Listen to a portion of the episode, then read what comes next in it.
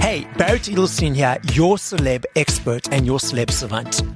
Celeb Savant is a weekly entertainment show. We have long form career retrospective type interviews with celebrities, singers, actors, and industry experts. Currently based in London, Ananya is a singer songwriter, women's wear designer, and creative born and raised in Zimbabwe. Ananya spent most of her time developing her love for music through her childhood by performing, writing, learning to play the piano, guitar, and drums. With the success of her debut EP, I Woke Up One Night, Ananya is set to take the music world by storm. Up next on Celeb we've got Ananya. Where do we find you in the world and how are you doing? Hi, thank you for having me. Um, I'm good, thank you. You can find me on Instagram and TikTok and Facebook, all at Ananya Makes Music, mm-hmm. except for Twitter, which is Ananya Worldwide. And you are based where in South Africa? I'm actually currently based in London. Oh, are you in London? Okay. Yes. So how long have you been in London? Just over one year now, but I okay. recorded a lot of my EP in Cape Town. At what age did you decide, decide, cool, I want to be in the entertainment world? Whether it was as a child or teenager, and how did that journey accumulate to where we are today?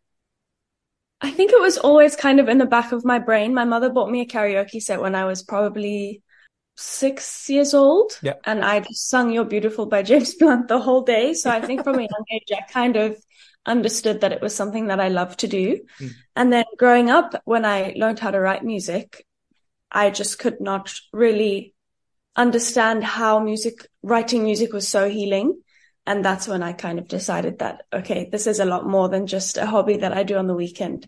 What does that trigger to think, okay, cool. It's not just a hobby. It's healing and it's sending messages out to the world. What was that click for you in your brain?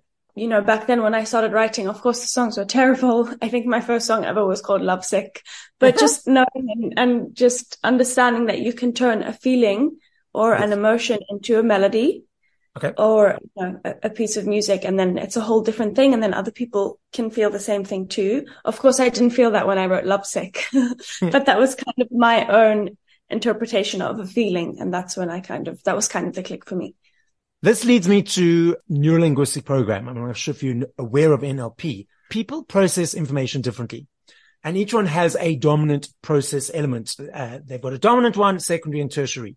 Dominant means they're in this space for the majority of the day. So you've got visual people who are creating pictures in their mind while processing information. You've got auditory people that are breaking down the words, the sentences and the paragraphs and understanding the word sentences and paragraphs. Then you've got kinesthetic people, which it's about the feeling, the emotion, the energy, the body language and so forth. I get a sense that you may be kinesthetic from the sense that you spoke about the feeling and emotion.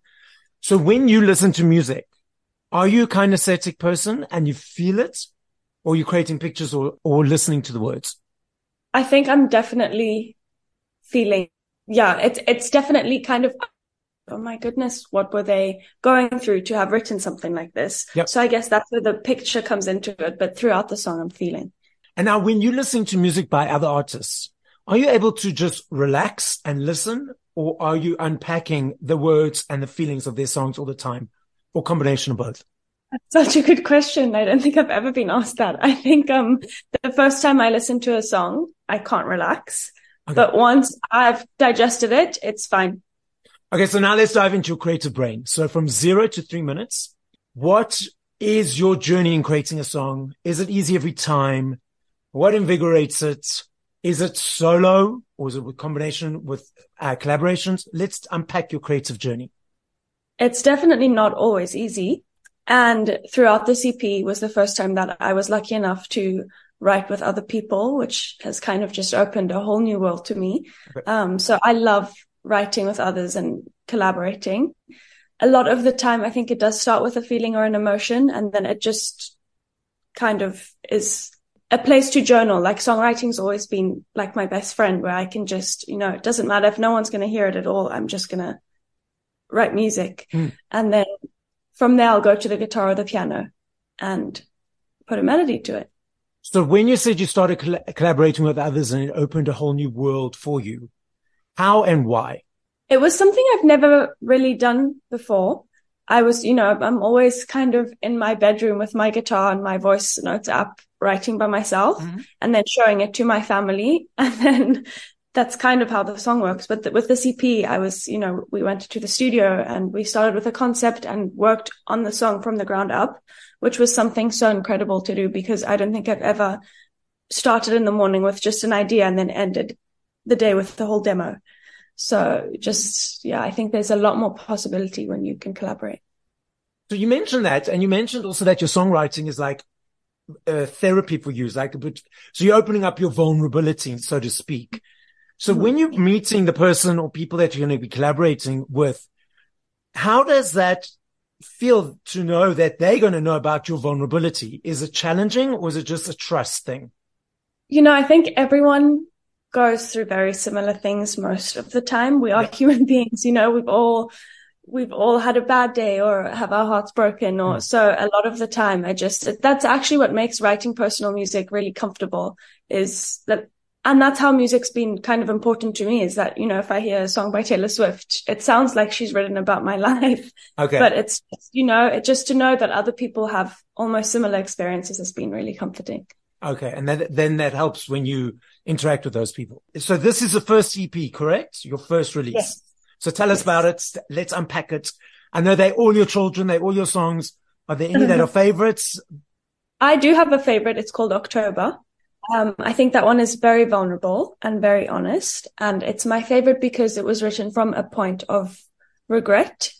And I think that's, it's almost like looking in the mirror, but this time you're kind of looking at things exactly how they happen, not how you experience them.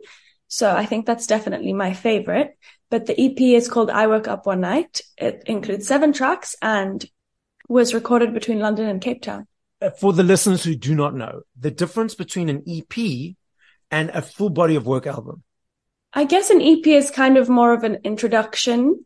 Um, it feels a bit like an album to me, but it's more an introduction to my work. Um, okay. it's like an extended play of my music.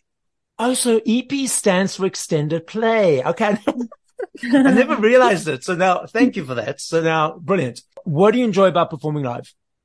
I think knowing if ever anyone could ever relate to anything that I've written, I think that's when I find it the most rewarding because like I said, when you write something so vulnerable, you, you know, you, you, you think other people go through it. So knowing that someone, it can help somebody through something or make them feel empowered is definitely the most incredible thing about performing. Okay. So I've got a discussion points around this. I'm always that person right in front, dancing, jamming, do my thing. I will take my phone out for a couple of photos, videos, and then I put it away because I want to be in the moment. But I notice people around me, especially in the front, have their video, their phones out for it a lot of the time, tweeting, posting. Do you feel that that is taking away them connecting to that feeling of, you know, the journey and experience of the song, or it's just where society is today? I think it's how you interact with music. I think people always want to remember things. Like I, I often go back to concert videos and watch them just to kind of relive it.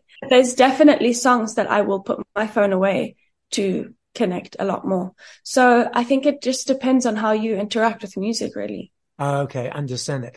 But from the person on the stage viewing it, you understand it's just those people's interactions with the song and how they interpreting it at that time. Yes, I think I think I also just jump into my own body and understand when I'm at a concert, I'm filming to take it home with me because okay. I, I'm not going to be there forever. you know, I love me a CD. I still budget for my CDs every month.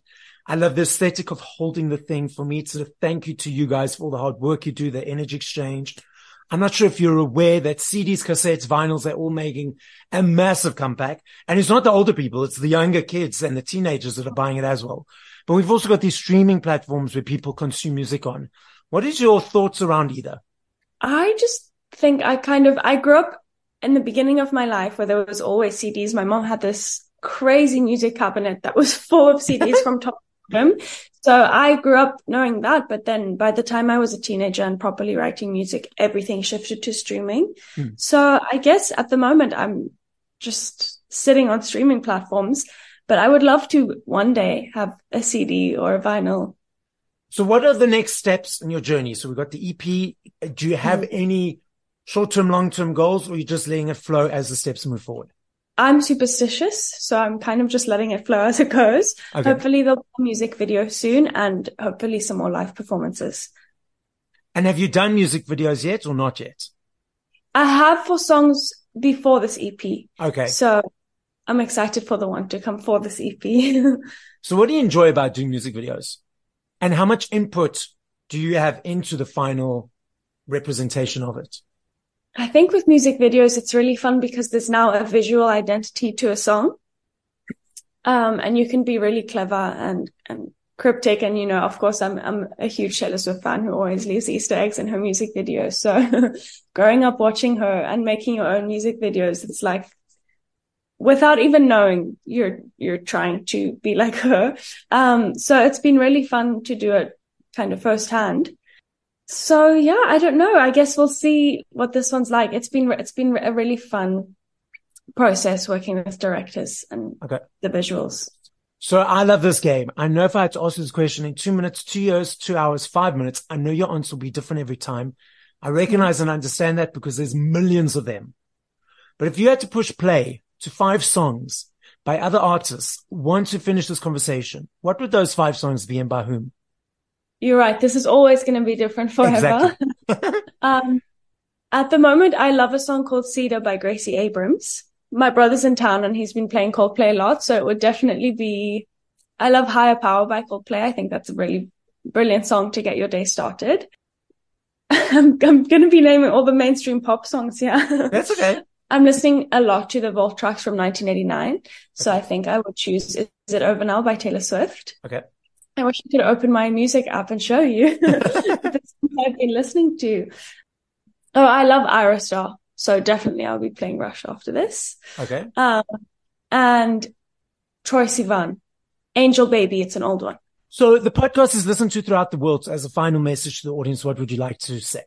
Just thank you for your time and thank you for listening to our conversation.